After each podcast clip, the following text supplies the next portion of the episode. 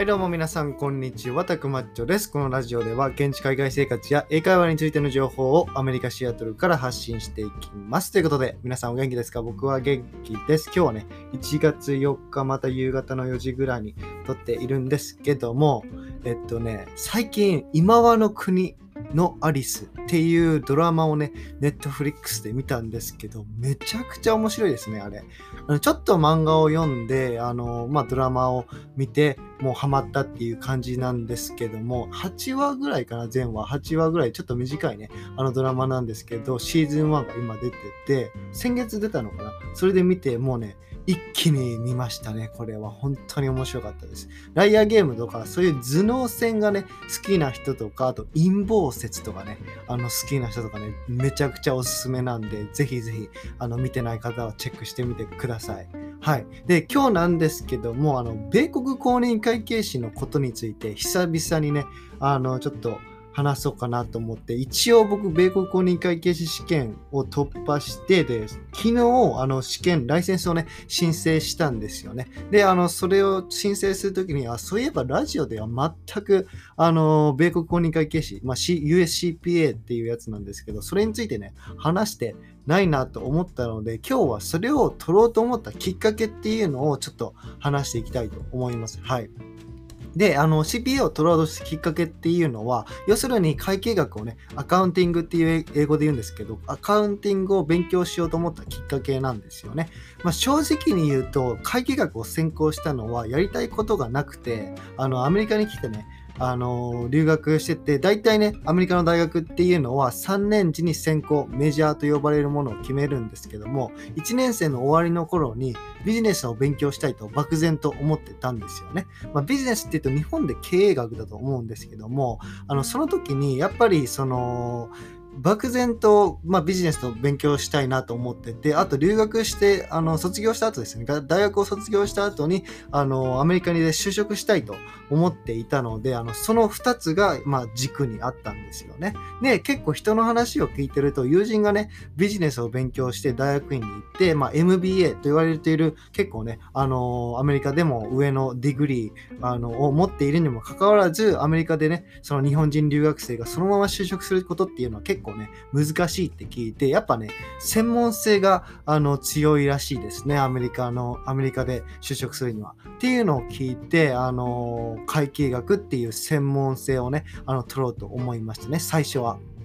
で、あの、専門性がさっき必要って言ったんですけども、日本人がね、あ日本人を特別に雇う会社ってね、結構少ないんですよね。まあ日系企業だとあるんですけど、普通のアメリカの企業だと、やっぱりその雇う会社の立場になって考えてみると、わざわざ外国人を雇雇うために弁護士とかね、弁護士を雇ってビジビザの手続きとかをしてお金を払ってあのやらないといけないわけなんですよね。だから普通に同じスキルがあるんであれば、普通にね、あのアメリカ人を雇えばそのままコストが低くなりますし、だからその日本人をわざわざ雇うっていうにはそれなりの理由がないとダメなんで、日本語まあ、話せて英語話せるのはもちろんですけども、それでプラスね、何か専門性がないと、やっぱその企業側からするとメリットがないっていう感じなんですよね。だから普通、まあアメリカ人と比べて、なんでその日本人の留学生を雇いたいかっていうのを考えた時に、そういう専門性っていうのが必要っていう感じなんですよね。はい。で、あのー、そこでね、やっぱ専門性が自分に何が専門性できるかなって思ったんですけど、子供の時から数字やね、数学っていうのが好きだったんで、あの、会計の専門家にならね、自分はできるなと思って、とりあえず、あの、アカウンティングをちょっと授業を取ってみたんですよね。そしたら、いざアカウンティングの授業を取ってみると、結構ね、内容っていうのがすんなり入ってきて、テスト勉強とかもあんまりせずに、あの、いい成績がね、取れたりして、やったら、あの、そうしたら、好き、好きこそもの、好きこそものは上手なれっていうことわざがありますけど、それが逆で、なんか得意なことが好きになっていったパターンですね。うん。で、結局、あの、アカウンティングっていうメジャーを、あの、専攻して、で、そうしていくうちに、アカウンティングの教授がね、授業中に、なんか、会計士はビジネス界のお医者さんっていうことを言ってて、なんか会社の決算を解釈して、そして診断し、会社の悪いところを見つけるような仕事って言ってたんですよね。そういう表現をしてて、あ、それって結構かっこいいなって思って公認会計士になろうって思いましたね。うん。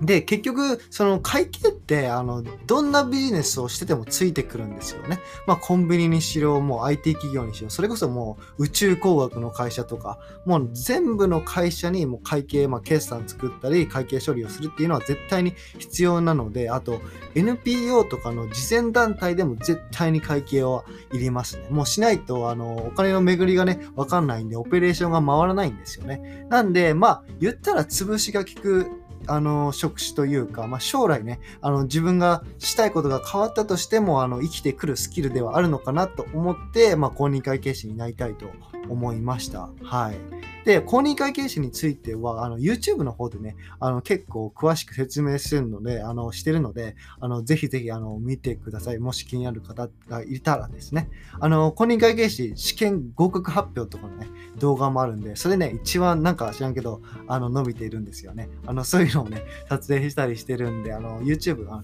見る方は、ちょっとぜひぜひ、あの、チェックしてみてください。はい。ということですね。はい。もう、あの、なんかね、公認会計士って結構マイナー、まあ、弁護士とか医者とか、その事業の、あの、末端っていうか、まあ、末端って言ったら、その他の公認会計士の方に失礼なんですけど、あの、事業のあの一部でもまああんまり認知度は低いかなと思っているんですけど結構ねあの視覚的には強いのであのもしねあの大学生とかあのまあそれよりも高校生とか中学生とかで聞いている方がいればぜひぜひあのおすすめの資格ではありますね。あの米国公認会計士と日本の公認会計士はねあのちょっと違うんですけど、まあ、そこら辺もね YouTube で説明しているのでぜひぜひねあの時間がある方はチェックしてみてください。ということで今日も皆さん良い一日を送ってください。See you next time!